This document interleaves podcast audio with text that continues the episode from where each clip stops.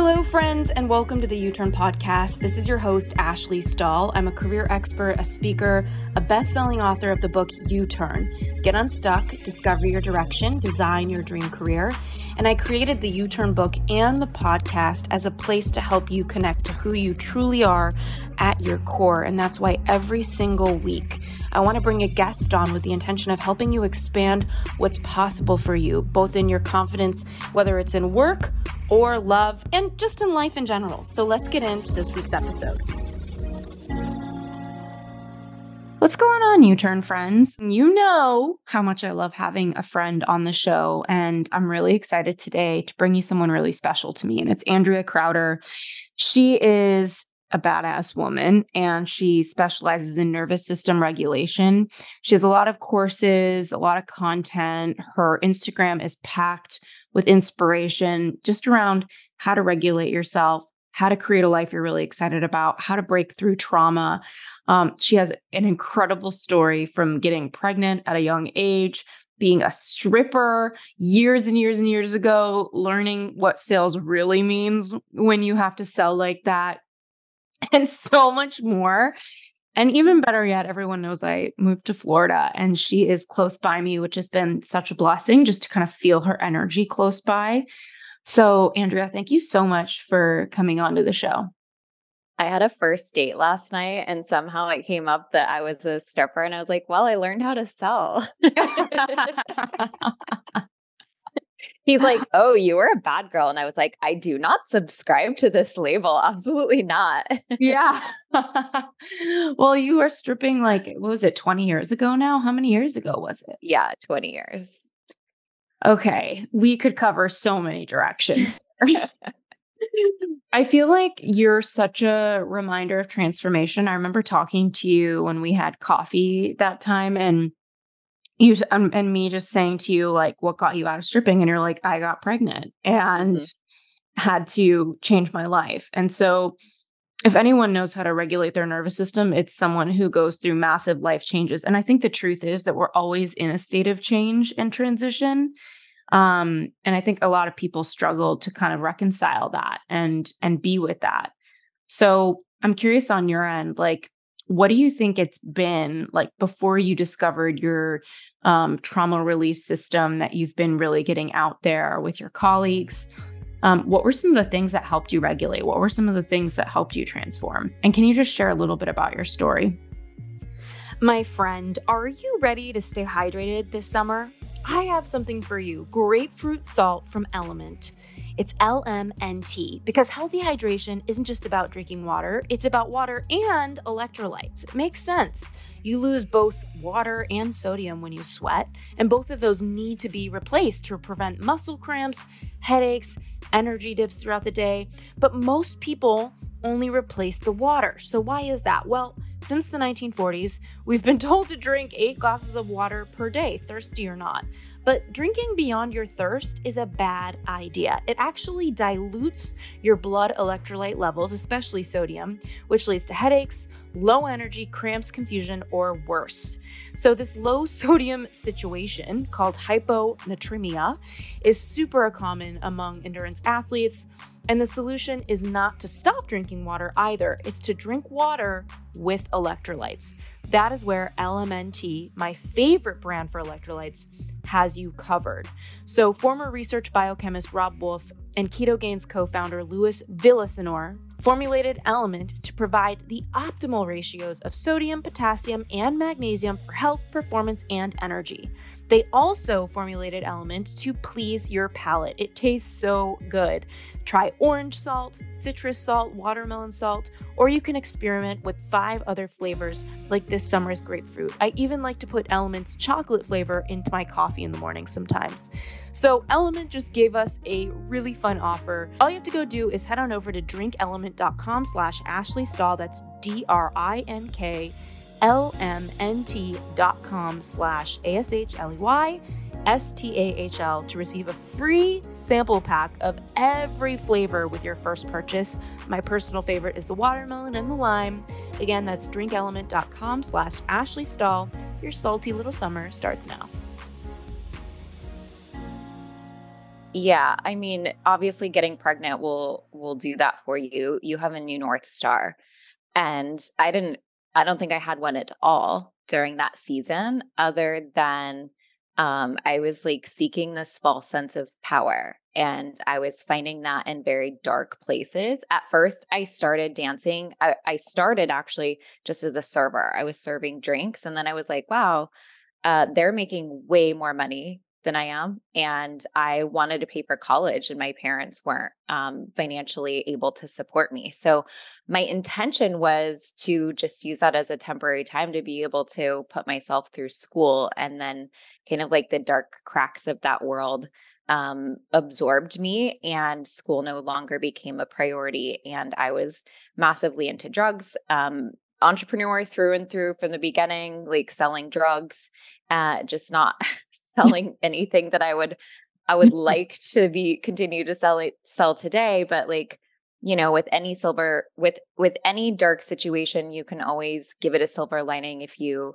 set that intention for yourself. So um I I got that job to pay for school and the whole world just kind of sucked me right in. There was just enough trauma growing up for me to trigger me in so many different ways that for the first time in my life, I actually, for the first time, felt safe mm-hmm. in that world because mm-hmm. I grew up in a really, um, I grew up in an unsafe household for like the majority of my, from like second grade on.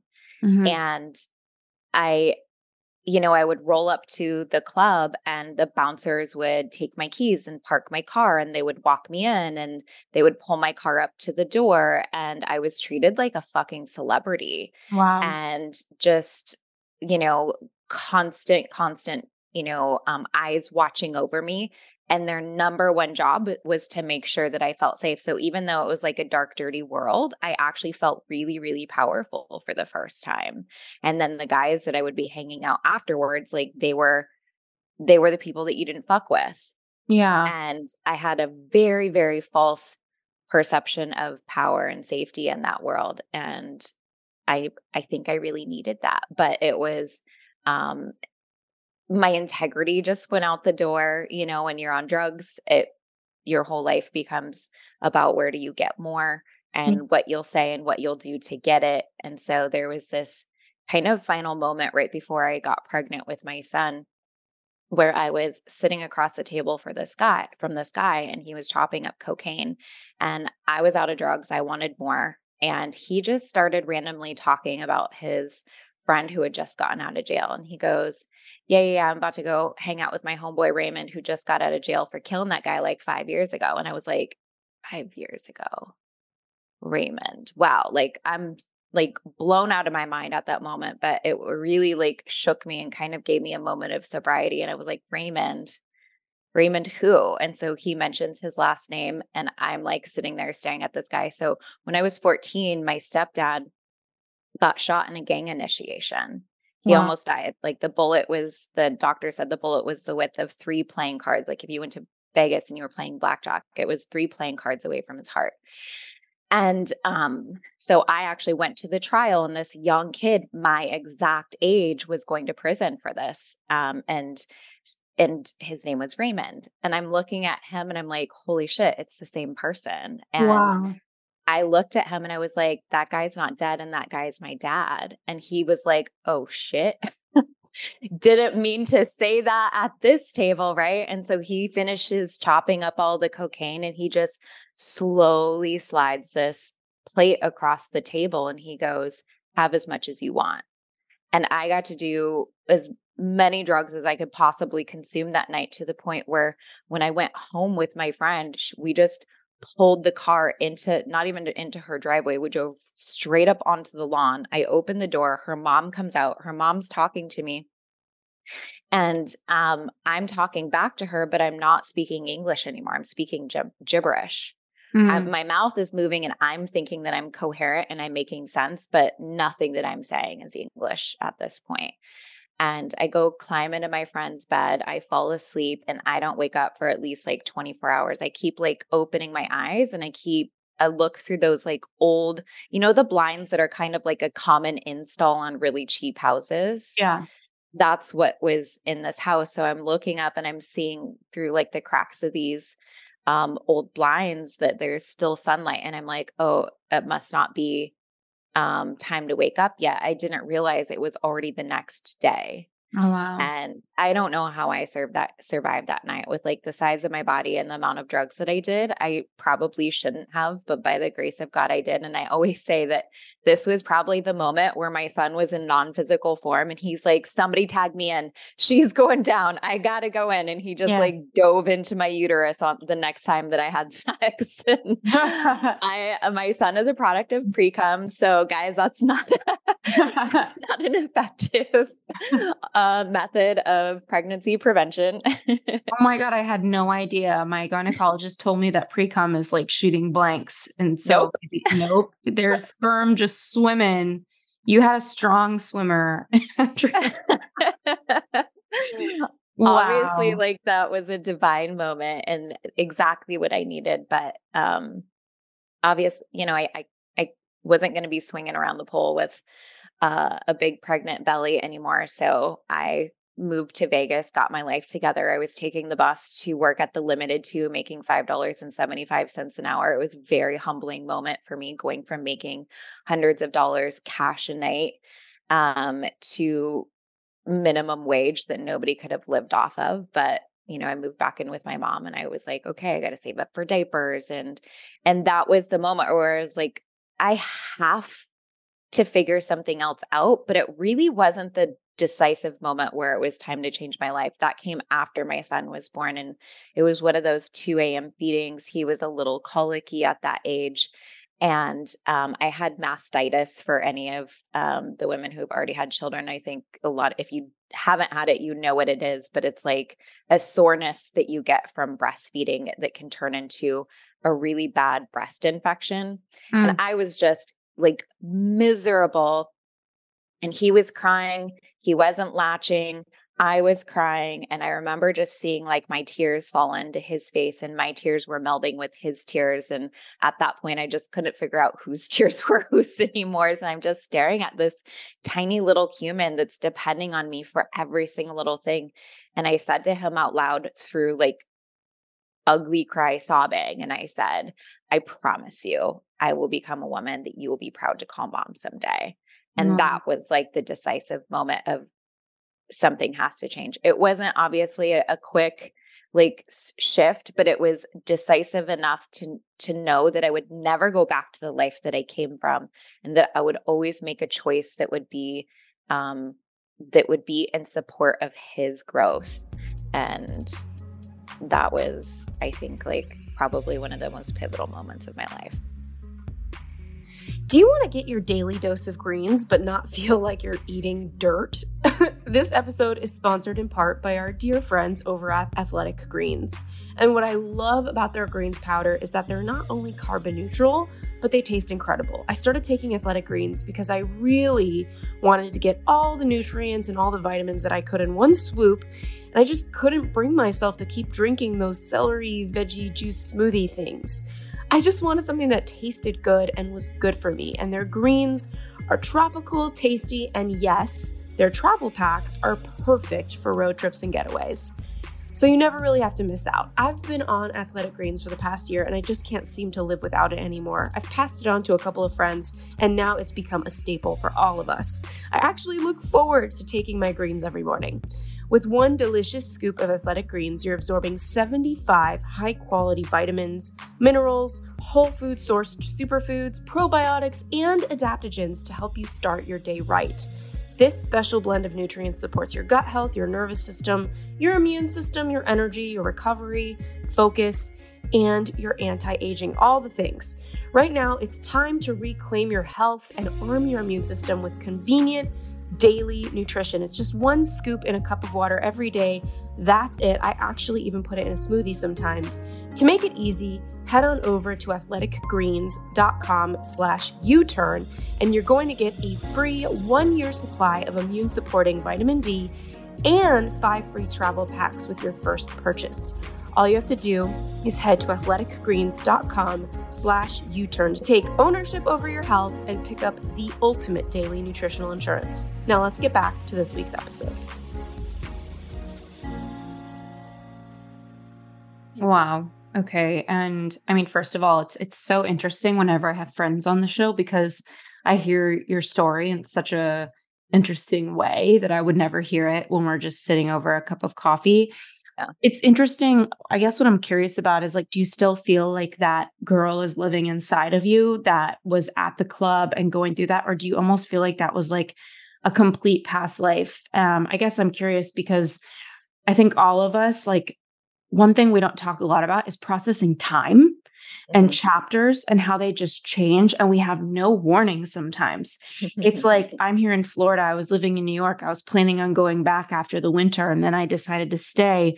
So I had no idea as I was just packing a couple large bags that that chapter was closing. And obviously changing from this kind of world where there's like this dark perception of safety into a much lighter and more intentional and real grounded sense of safety is powerful. But that journey is, I don't know, like I look back on the counterterrorism version of me at the Pentagon. It's like, I don't feel like the same girl. So, do you ever have flashbacks of her, or how did you really heal from those traumatic moments? Um, over the years? Like, were there books that you turned to, or what was that special resource, if there was one or two that were turning points for you? So in 2020, I was living the dream. Like I had completely changed my life. I checked all the boxes that everybody told me would create success in my life and create freedom. I was living in a million dollar house, Mercedes in the driveway, money in the bank, money coming in making multiple six figure income a year and still married to I I got married um in 2002 and still married to the same man going on I don't know like 16 years 15 years or something at that point in time. So I had all of the things that society says if you just check these boxes you'll be free. And I remember sitting on my couch looking at my kids on Christmas Day. And everybody was just so chill, just living the dream. My kids were going through their presents. My ex, who's now my ex husband, um, was just watching TV, chilling. And I remember looking at him and I'm like, how is it that he has this deep sense of peace and he could just be sitting there so fine? And I was choking down anxiety. Mm. Mm. I was miserable and I realized like I still felt like the scared little girl who was just trying to like plug holes in the ship. Mm. And so even though I could look at my bank account and I could look at my life and logically I could say, I'm fine.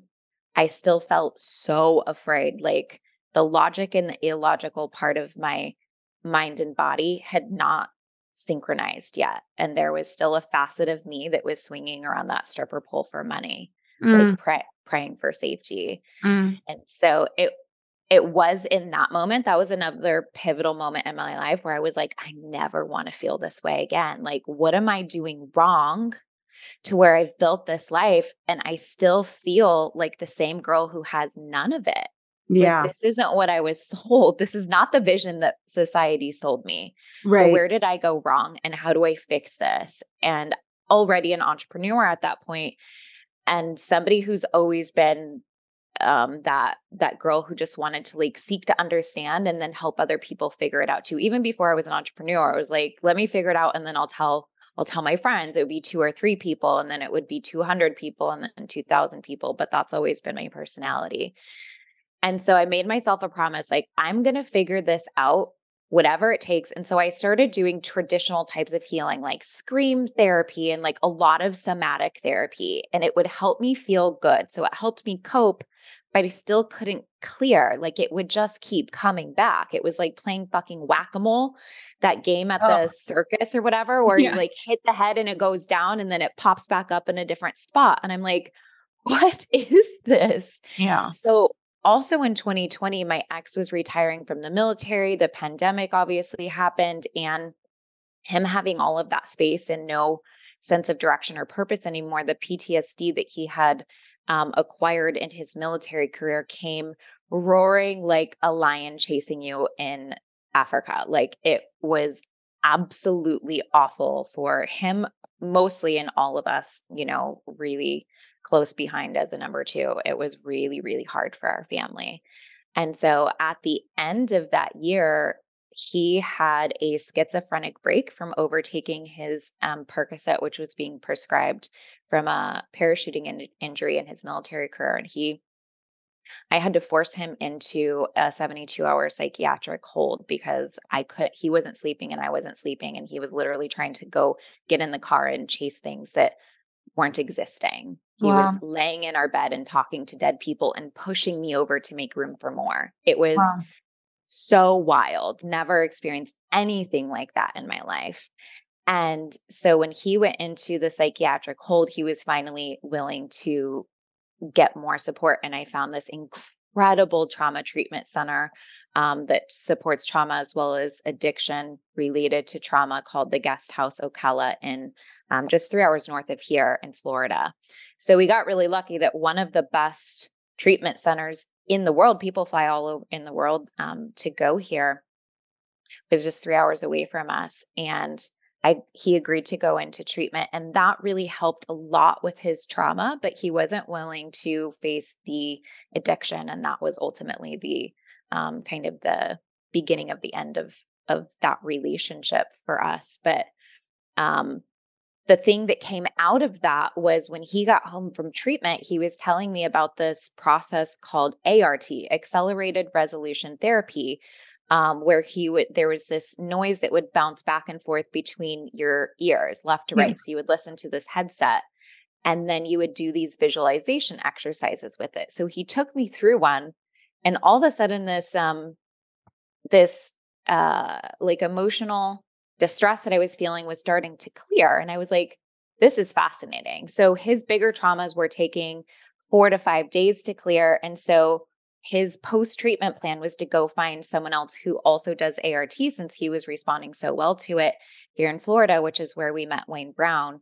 Um, still one of my closest friends to this day and like changed our family's life. But I realized that now I had PTSD from his PTSD, and I went in for a, a session with Wayne thinking that I was going to do ART, and he introduced me to RRT, which is rapid resolution therapy. I went in with this anger of an event that I had gone through with my ex that I couldn't let go of. And people kept saying, like, forgive, release, let go. And I'm like, I'm the most forgiving person in the whole world. Nobody understands this trauma. Like, I know who he is. I understand why this event happened. I don't logically carry a grudge for it, but I could not surrender this anger to save my life. And that was all of the, all of the, the entire healing world was saying like surrender, somatic, this and that. And I did everything like energetic, alchemy, Reiki, um, scream therapy, like uh, everything that they were telling me to do. And none of it was helping me clear this anger. I went in in 60 minutes at the end of this call, he goes, Do this, do this, do this. He talked for the majority of the time. And I'm like, Don't you want to hear about maybe where this came from? It could be linked to my child. He's right. childhood. He's like, Nope, nope, nope. And I was like, I feel so unheard right now. Yeah. I was like, I kind of just want somebody to listen to me for a right. second. He's like, That's not why you're here. Trust me, that's not what you want. And he goes, Andrea, let me ask you a question. Is it actually okay for you to not be angry anymore? And I was like, bro, that's why I'm here. that's good that's question. Why, why I came in. He goes, no, no, no. Just do me a favor and really check in. Is it okay for you to not be angry anymore? So I was like, okay, I'm a good student. I closed my eyes. I put my hand on my heart. I scanned my body. Is it okay not be angry anymore? And I was shocked when my whole body said no. Mm. And I was like, oh shit. I looked at him and I said, no. And he goes, why? And I said, I need my anger to protect my kids. Mm. Somehow, like my mind had linked that as a source of protection of offspring. Mm. And I was like, oh. And he goes, okay, so let me ask you some more questions. And I said, perfect. He goes, if you need to protect your children, is it more useful or less useful to to be strategic and i said more useful he says is it more useful or less useful to have access to your intuition I said, More useful. And he goes, Is it more useful or less useful to have focus? I said, More. And he kept asking more question. He goes, How about how about logic? I said, more useful. And he goes, Let me just tell you practically what happens in your body when you're angry. Blood leaves your brain going to your jaw, making you be able to bite flesh really well, but also making you very dumb. And I'm looking at him, I'm like seeing people's face get red in my mind and like now realizing what's physiologically like happening in their bodies. And he goes, So is it more useful or less useful to have blood in your brain to keep access to that logic, strategy, intuition, focus, clarity? And I was like, more. And he goes, So is it okay if you're not angry anymore? And I said, Yes. He goes, You got it. So I'm thinking in this, not in this moment, but later on, I'm like, wait a second. The whole healing world says that rage and anger is sacred. Mm. And I believed that shit and I taught it. I fucking taught it. yeah. and in one second session, I'm like, damn, I've been fucking myself up and I've been fucking other Yeah. people up right up. All of everybody, all well intentioned. Like we're Yeah. all just trying to figure shit out as we move along. But at the end of this 60 minute session, he goes, he has me do all these like little exercises and he goes, now check for the anger. And I scan my whole body. And if Ed McMahon had walked in with one of those like big, huge checks and says, Andrea, if you could just feel that anger one more time, the anger that I could have felt in a heartbeat before I walked into his office, he said, I'll, eh, and, and he said, like, I'll give you this check. I would have been like, Ed, bro, like, you're going to have to check, take that check back with you. I cannot access that anger. And I kept checking my body over and over, even still to this day, years later, can't find the anger. Mm. It doesn't exist in my body anymore. And there Mm. was nothing, any of all the traditional healing that I was told to do didn't exist. And it was so painful or painless to the point where I was laughing hmm through healing my trauma in the session. Mm. It was so gentle. And I looked at this like 65 year old white haired man and I was like, what the fuck did you just do to me in those exact words? Yeah. and he picked up this book and he handed it to me. And it was called Life Changing Conversations by Dr. Jon Connelly, who's the founder of Rapid Resolution Therapy. And my life has never been the same. I've healed um, sexual traumas. I've healed um, physical abuse. I've healed so, I've healed money traumas. Uh, just yesterday, I just healed a fucking bad mood. I was just grumpy about something. And I, for Yeah. three hours, I spent grumpy. And then I was like, wait, why don't I just clear this? And I cleared it in like 45 seconds. And I was like, Mhm. why did I suffer for three hours? I know what to do here. But yeah, Yeah. that was like a, changed my whole life. Was it the book that gave you enough healing? Or because I know there's probably some people listening thinking, like, I'm going to pick up that book. Mhm. Obviously, I mean, your story is so compelling. Or was it the facilitation that felt necessary? Like, how can someone who's listening now, maybe they're like the Limited Too version of you, like making the, I mean, 525 isn't minimum wage anymore, anywhere, I don't think, maybe No, um, not but anymore. making whatever they're making, right? Like, I need low hanging fruit. I need Uh-huh. to start somewhere. Yeah. Um, they're listening to this podcast, so they're obviously craving growth. But would you say the book is going to really move things forward, or what would you say someone truly needs to get that healing? If you are living with like just very bare means right now, Dr. Connelly every single Monday at 7 p.m. Eastern does a free two hour Zoom. Great. Anybody can join and you, a, a single session with him. He doesn't even do single sessions, but to get on his calendar, it costs $4,500. Every single Monday, he donates his time to anybody who will show up. Mm. So start there, number one. And even if he doesn't call on you, your mind, your unconscious mind is going to start to learn and adjust. So what I noticed is I signed up for his training to learn how to facilitate this. And um, what happened was, is as I was watching film, we were studying other people's sessions. As I was watching these films, I noticed that if I related to what was happening, it seemed so strange. I'm like, wait, this feels clear for me too. And I just kept getting lighter and lighter and lighter. And now I've done at least like a hundred hours plus of training with him through either his live trainings or watching and studying film.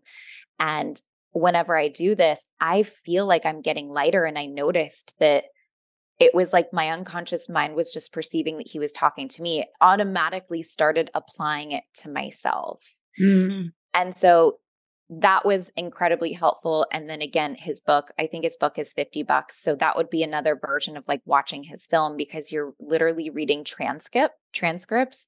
So I picked up this book and as I was reading them, I was realizing like, wow, this is literally like a language guide for me as a coach. Mm-hmm. So it instantly made me a better coach. Mm-hmm. I started adjusting my language immediately. And I noticed my clients were looking at me like, wait what just happened? Like where did my stress go? And i would i became a junkie like like a this was my new version of addiction because i got to watch pain pressure just melt away from people's face. So i've been spending the last like two-ish years learning directly from him.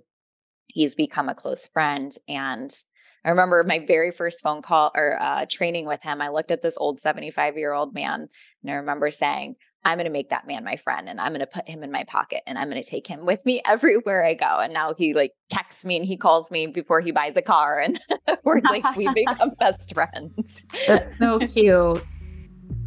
YouTurn friends, have you ever thought about giving a TED Talk? Has that been a bucket list or a dream for you? Well, ever since my TEDx talk hit the top 100 on the internet and I've landed so many opportunities because of it, I've been so honored to make an impact, share my story, and now I'm inspired to help you do the same. For the first time ever, I have a booking team behind me with a 97% success rate in helping you book a TEDx talk. And I'm working one on one with clients, helping them write their story, write their TEDx talk so that they get a lot of success with the booking. If you're interested in working together on this, if you're an author, a speaker, an entrepreneur, even a researcher of any sort, I would absolutely love for you to fill out an application. Head on over to ashleystahl.com slash talk. That's A-S-H-L-E-Y-S-T-A-H-L dot com slash T-A-L-K. Now let's get back to this week's episode. I want to go back to this feeling you had in 2020 because I think a lot of people have it every day. Mm-hmm. And I want to be real with myself that not everyone's going to pick up the book. Not everyone's going to register for the 7 p.m., which, by the way, we will put the show notes for you to find that. Um, that feeling of like, I'm making money, but I, I still don't feel like I'm a mm-hmm. success, or I still don't feel like it's enough. So, according to this methodology of RRT, it, the question would be like, I don't know, something in the neighborhood, and you can correct me like, is it okay for you to have enough? Or what would be the question that somebody would start to tune into? Or is it okay? Is it safe for you to be making? I don't even know. Um, where would somebody begin with that feeling of like, I'm making money, but I never feel like I have enough because I think with the majority of this country and credit card debt and not having a savings, most people genuinely feel that.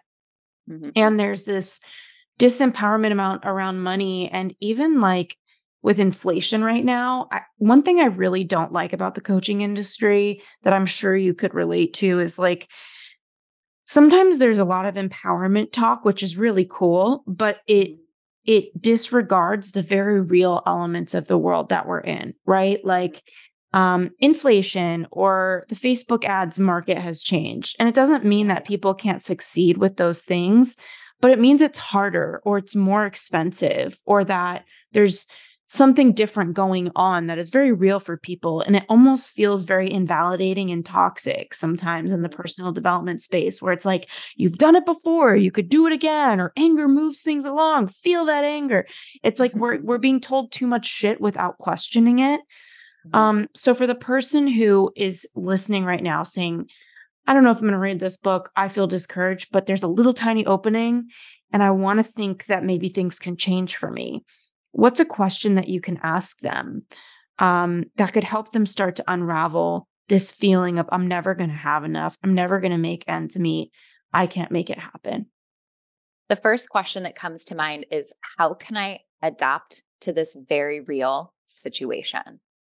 And validate yourself. Like, this is real. This is challenging, but there is always an opportunity to adapt when we're willing to seek it, right?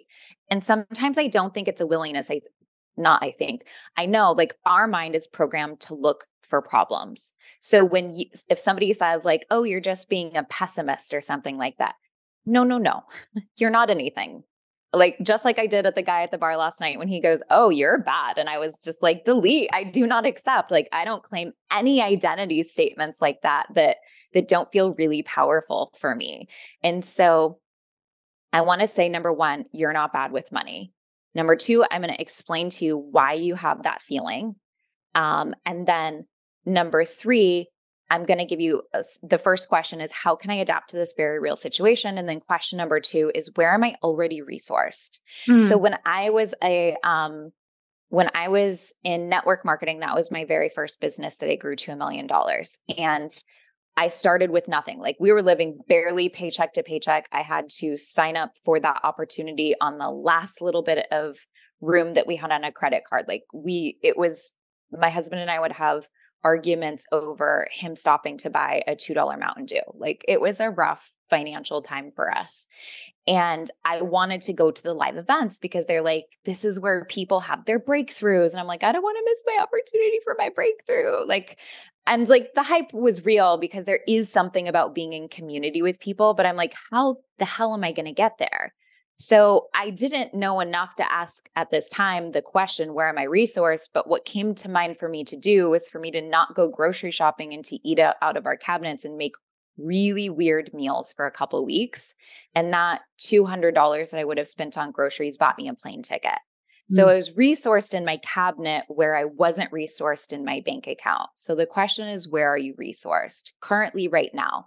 And that resource may not be all of the resources that you need to take the next step, that's okay because we just need to then start stacking resources. If you're resourced here, where else are you resourced? Are you resourced in information? We all are. Like there's so much information in this world. You guys could build a billion dollar business without ever paying for coaching. There's just too much free, amazing information on the internet now.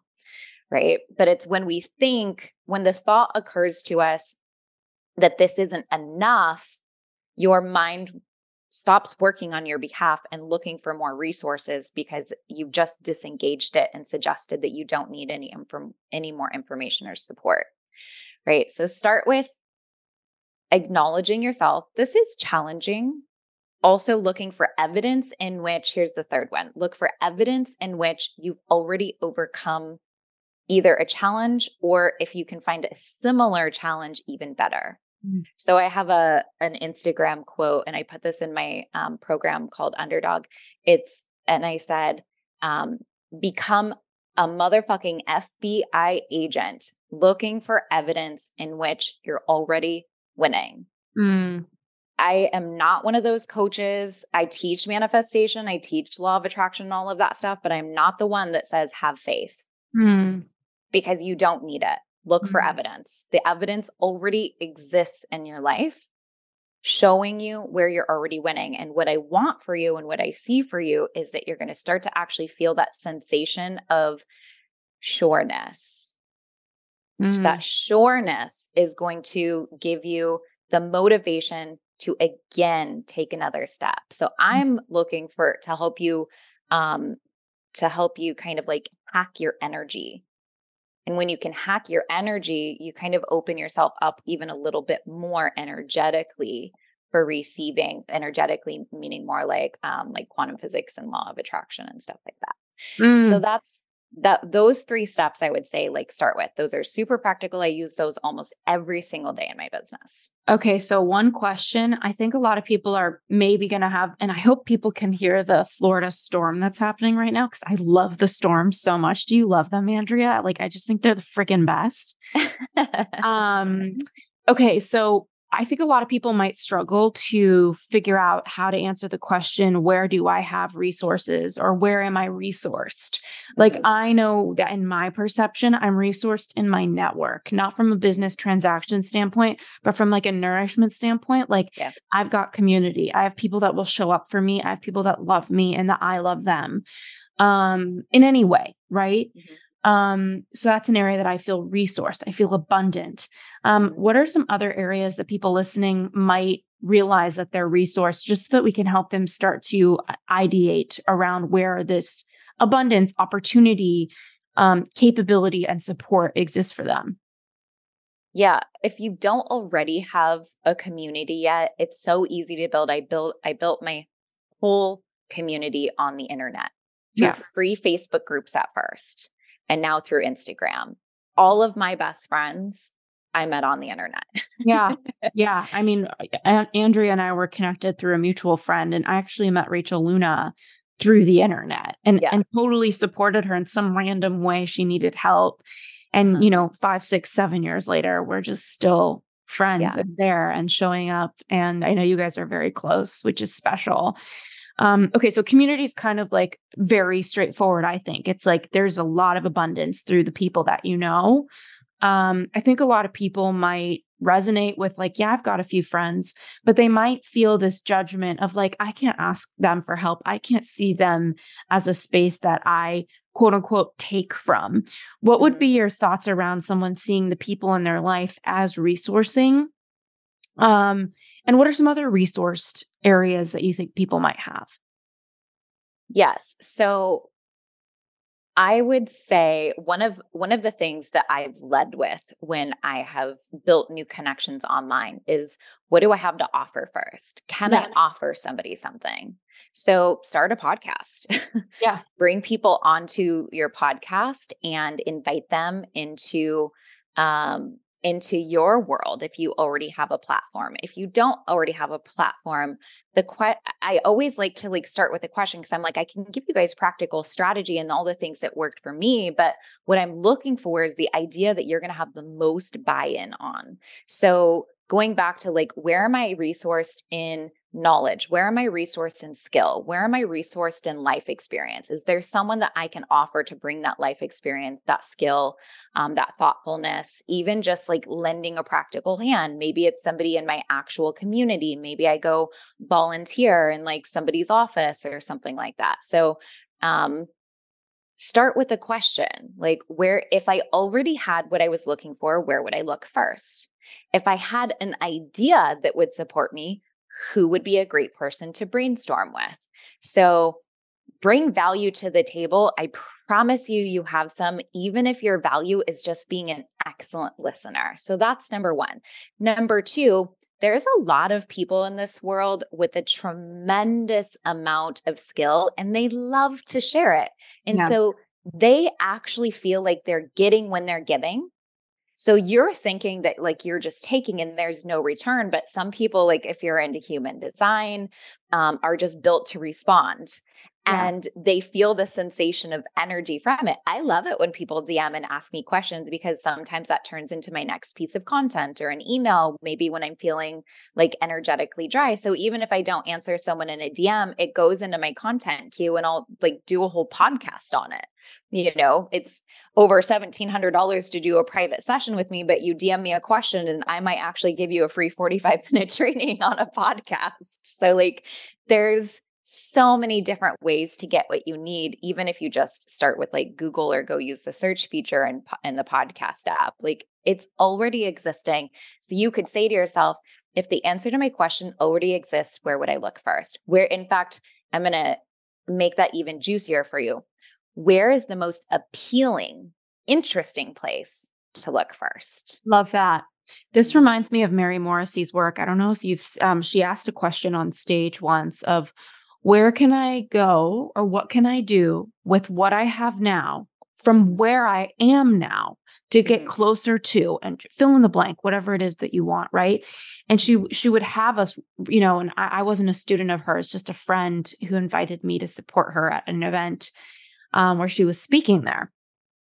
And people were writing down lists of like, these are all the ideas that I can do. And and what's important I think with ideation is not blocking your energy and not blocking your creativity. So don't use the eraser, don't scratch things out. Just write, right? Like free form. What what can you do? You could be an Uber driver. You could be an Instacart delivery. Like there are so many things you could do, right? Oh my gosh. Whether yeah. you like the idea or not. And then it's like star the ones that feel fun. So Yeah. there was an era in my coaching business that I really felt connected to counterterrorism me, which I don't so much anymore, but I really wanted to help women in the White House who were burnt out because after making $5 million in two months and then losing all my money 10 years ago or whatever years ago, five years ago, um, I felt really burnt out. And when I overcame that and I got my energy back, I really wanted to help women in the White House because I resonated with that government life and the burnout that came from that. And as an entrepreneur with a master's in psychology and all these things, I was so excited to use my skills for them. And I wrote that question down, and it's very similar. So if you could repeat your question, I want everyone to write it down of um, how they could come up with ideas. Go ahead. if I already had the answer or already had an answer or already had a step, where is the most appealing or interesting place that I would look first? I've hmm. asked the people this too when they're like, well, I don't have the money for that. And I'm like, but if you did, where would you look?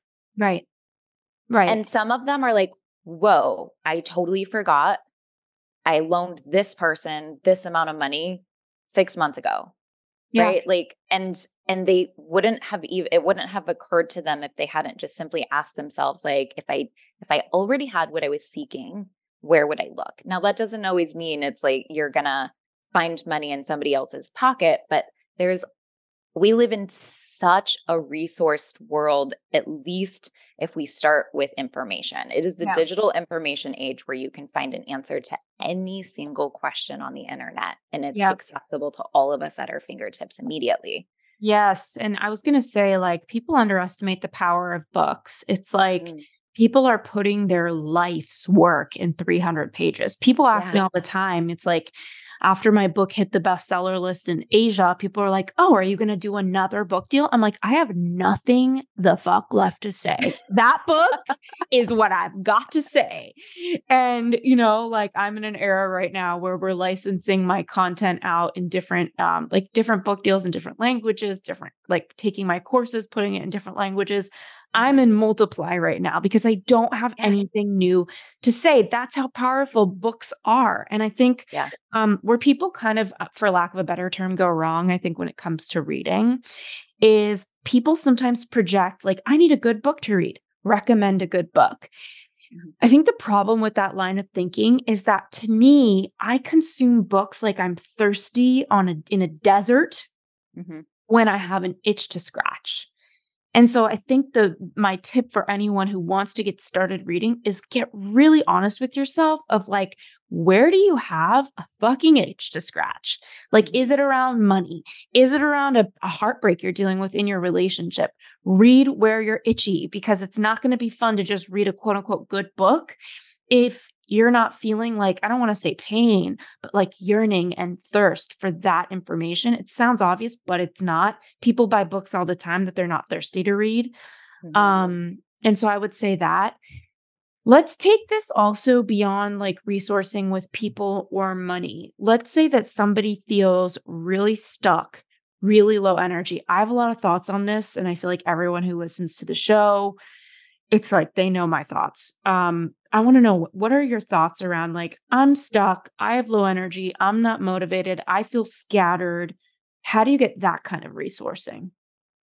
Um, well, let's start with the scattered piece first. Most of the time, people use that language when they have ideas that are floating around in mind, and it's very abstract. There's nothing tangible to it, which creates a sensation or a feeling that feels like energy is just kind of like bouncing around in you. Like there's a lack of groundedness. And so I'm a huge believer or a huge fan of those like giant post it notes. And I say, get all your ideas on paper, like you were talking about. Don't scratch anything out. Just get anything that's in your mind onto paper and then take a deep breath. Hold your post it note and say, I thought it had me. Now I have it. Mm, I thought it had me. Now I have it.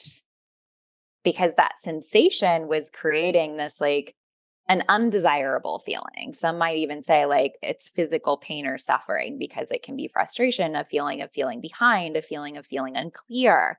And people hire and pay coaches like us a lot of money to help them get that clarity. And most of the time, the first thing that I'm telling people who are running seven figure businesses, even is when's the last time you got all that on paper? It's like so practical. Yeah. And yet we forget because we're in like the vibration of the problem. So get it all out on paper, hold it in your hands. You don't need a giant post it note. You could just use a notepad. I just happen to like those.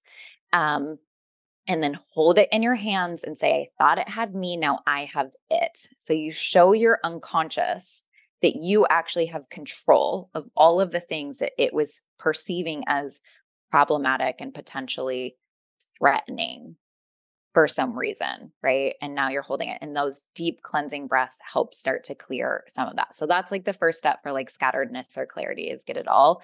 And on paper, use that mantra. Um, I have another fun. I'm thinking like, can I can I do a good enough job describing how to do this through audio? I think I can. Yeah, okay. I believe you can. Oh, thank you. Yeah, girl. I felt like I just got a gold star. I'm a Virgo. I love those. if you ever want a gold star, girl, you just shoot me a text. Like I got you. my my COO is like a gold star fanatic. So every okay. time somebody does something really well, she sends a, a, star emoji, and we're all just like we feel so seen and loved. okay. Um. So take something and I'm going to I'm going to give a caveat to this. This works with a lot of things but it doesn't work with everything. And so give this a try and I want you to do it twice. And if you still feel a sensation of like pain or suffering, like I always just book an RRT session. Go to rapidresolutiontherapy.com, find an RRT therapist. Some are more expensive than others. Dr. Connelly is obviously very expensive. He's the founder, he's who I go to. But if you need somebody who's a little bit more like economically priced. There's a lot of different people. So make some phone calls. If you're an entrepreneur, I say like the return on investment of one of those phone calls is is astronomical. But this works so well that this is going to help you a lot. Like people pay me thousands of dollars for this one little tip. So please save this podcast, share with a friend. Your guys' brains are about to be blown. Okay. So you're going to be my you're going to be my example, Ashley. So, can you think of something right now that's creating a sensation of like stress or frustration, any sort of like physical pain in the body? Yeah, like physical pain from emotional pain, technically, like a feeling. Yeah, like actually, lately, I was telling you before we hit record, like I have had so much success, whether it's like financial fulfillment, creation, in what I've been doing for the past 10 years. And I feel so much transition. Like I don't have another book to write right now. Mm-hmm. I've been buying real estate, but I don't feel fully behind anything yet that's new. I don't feel fully like I'm going to go do this thing. And so I feel kind of scattered. And it makes me feel like even though I'm able to help my clients and be a facilitator and use these skills I know, it's like I can't use them the same way on myself. Mm-hmm. And so I just feel kind of freaking stuck of like, I know what I've done in the past and I don't know what I want to do in the future. And it makes me feel like not scared, maybe, maybe scared, but sad, like mm-hmm. sad, like, oh, I want to do something and I don't know where to put it. Spaciousness can be really scary energy for some people. I have a yeah. ton of it. Like people don't know this, but a lot of the coaches who have hired me to like mentor them in their business, it's because I literally work two hours a day. Mm-hmm. And I've created a business, multiple six figures. I don't really work that much, but I want to work and I don't know where to put myself. Mm-hmm. And I feel sad about that. So, yeah, like spaciousness has been working for me and something just freaking shifted where I'm mm-hmm. like, oh, there's so much space. I want to use it now. And I don't yeah. know where to put it. Okay. So you're in the space where like puzzle pieces are being collected, but you can't make the full picture yet. Yeah. And so if you're practically putting together a puzzle, that can feel um, you would be like, no, this isn't problematic. It's just that I haven't collected all the pieces yet. Yeah. Right. And so you're trying different pieces. Some of them work and they slide right in. It's a perfect fit. You get that little like burst of satisfaction. And then you try other pieces and it doesn't fit. And in real life, people are thinking like, people are thinking, oh, that puzzle piece didn't fit. And then a story comes up, a Yeah. meaning gets automatically assigned. This is happening automatically without your permission, guys. Your mind just does this Yeah. For you to you sometimes, always well intentioned. Yeah. It's like we're subscribing without hitting the button, unfortunately. right. Yeah. Right. always well intentioned. My mind is my friend. My mind is my ultimate best friend, but my mind is an irrational three year old sometimes. So we don't always trust three year olds, do we? No, they're crazy. sometimes fun, but crazy. right. Okay. But if we're like putting together a puzzle, we're thinking like it's okay that these pieces didn't fit because I'm just going to grab another one and I'm going to go through like trial and error until I find the next one. So that's kind of the place that you're in right now. That if you apply the concept of puzzling to it, it's okay. And in fact, not only is it okay, it should be like that. yeah. The simple thought of it shouldn't be happening, it shouldn't be like this, instantly creates pressure in the body. And that's not useful because you start to compromise clarity when you're more focused on pressure. If you're focused on internal sensation of pressure or sadness or not, you're you're not looking outward at potential and possibility. So what we want to do is we want to dr- redirect the the lens outward. And so what we do by that is is make it okay that the sensations exist. In fact, expect them, they should be, and then reassociate it with some sort of puzzle. So that's a metaphor that we could use, but that's not what I'm going to teach you to do right now. So what I want you to do is I want you to take that, you described it as a sadness. And if you could place that sadness in a physical place, like maybe your microphone hmm down on your, is your microphone on your left? Yeah. Yeah. Okay. So pick a spot on your lower left. And for you, you could just do your microphone. And I want you to put that feeling. So Mhm. for you, it's a little bit of sadness. Put that feeling in the mic. So visibly look at it and just place the feeling in the mic, and the mic is just going to hold it. So if it were me, I see a little, I see a coffee cup on my, um, on my desk. It doesn't matter what you're looking at. It could be a spot on the wall. I've done this at a bar. Uh-huh. um, I've done this in all different kinds of weird places. You guys can take this with you anywhere you want.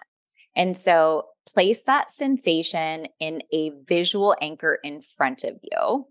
And I actually like the right better. I'm going to ask you to put it somewhere on your right. Um, so I'm going to use my water on my right hand side and then place. So go pick your visual anchor, place it somewhere on your right. You got it? Mhm. Okay. Now look up to your left. Perfect. And I want you to keep your head still, but your eyes are going to move left to right in a horizontal pattern. Yep. Just like that. So head stays still, eyes move left to right. Perfect. Left to right. Exactly. In a perfect, as if they were going over a horizon. So nice and straight. Perfect. And as eyes go left to right, mind is going to call your attention now to a moment where it was a peak elevated moment in your life, maybe even a moment of like awe or total pleasure. First thing that comes to mind as soon as you got it, stop moving your eyes. You got it? Now place that in a visual anchor up on your left side. So pick a, yep.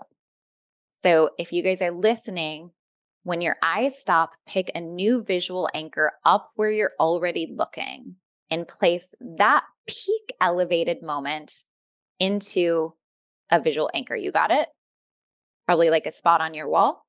Mhm. Okay, perfect. Now your eyes are going to go back down to the um the frustration where you just placed it on your lower right. Mhm. And then lift it up into the pleasure anchor spot. So you're going to just go bounce back and forth between your two anchors and go back and forth. So look down, yep, and then up and down and then up. And as you go back and forth, and you, yep, just like that, and you go down from one point to the other, you're going to lift the pain into the pleasure. You're going to lift the pain into the pleasure.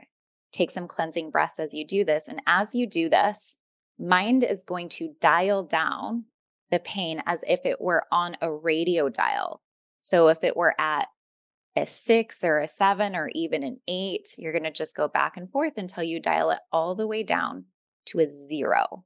One isn't good enough. We want it all the way down to a zero. So take a deep breath. Check for the sadness. A lot less. Mm-hmm. Okay. So if you've got it down and it's late and it's less, but it's not a zero, we're going to just do this one more time. So I told you guys try it once. You might need to do it twice. So what we're going to do is we're going to do the same thing. Keep your keep your um your sadness in the same anchor point. Look back up to your left. And this time, eyes go back and forth, left to right in a horizontal pattern. Yeah. Look up to your left. Keep your head still. Good job.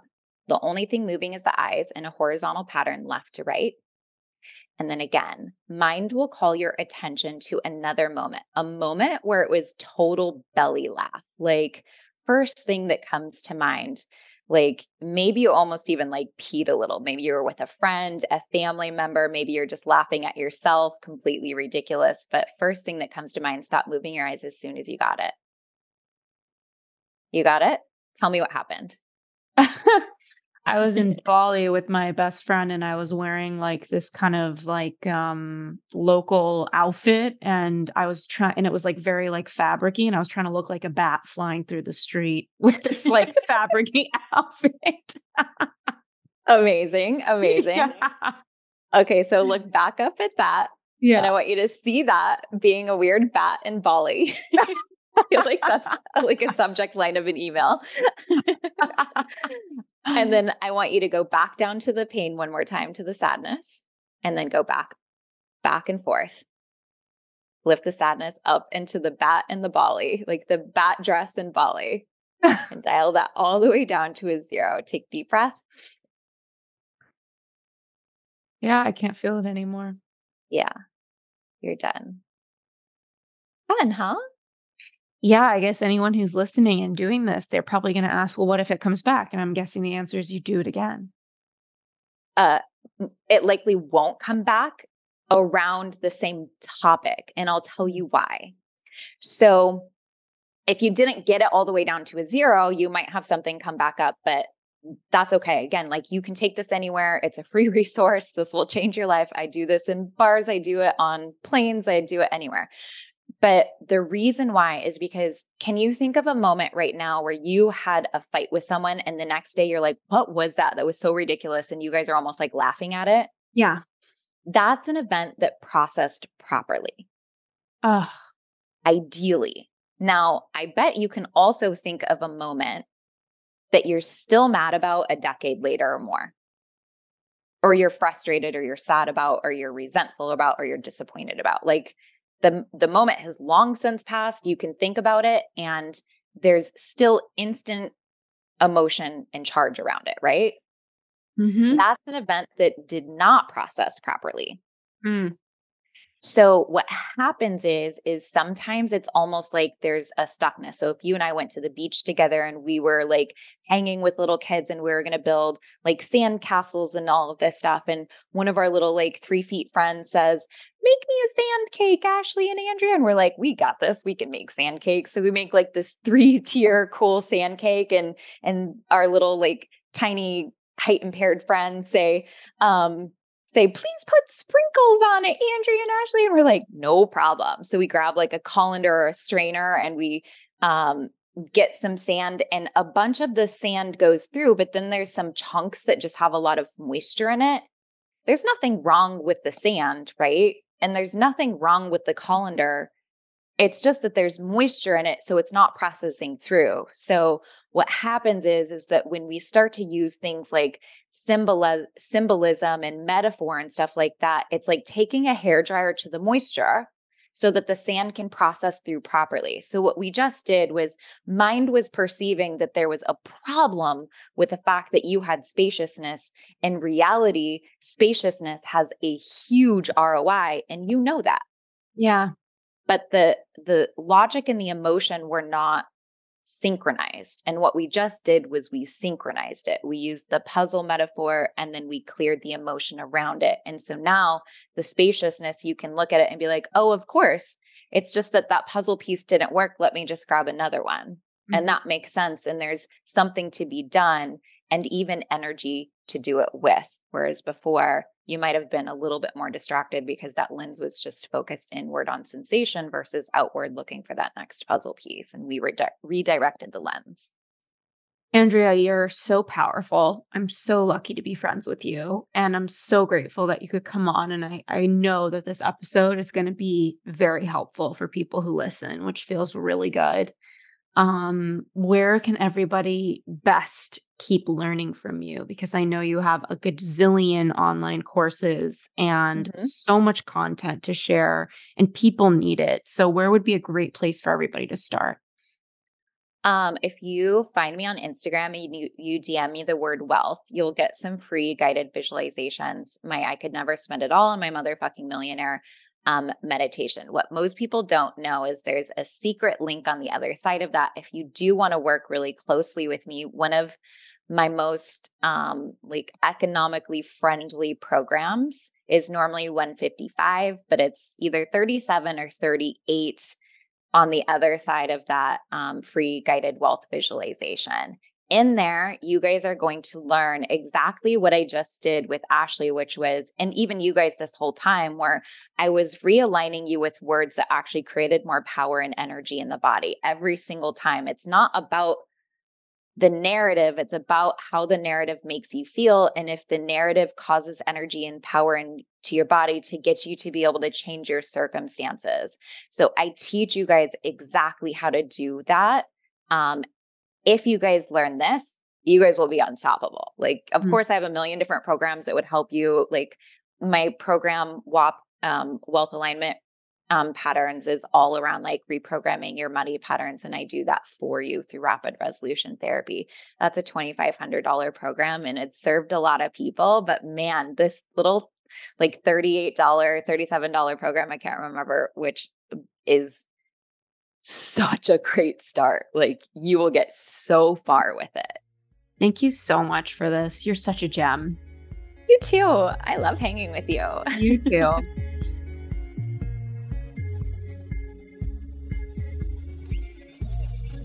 Thank you so much for tuning into the YouTurn podcast. And thank you again so much for our sponsors. We are here because of you and to our listeners.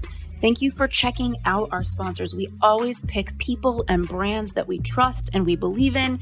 And just for listening to the show, writing your reviews on the Apple app, and just being willing to make your own U turns. We'll see you next week.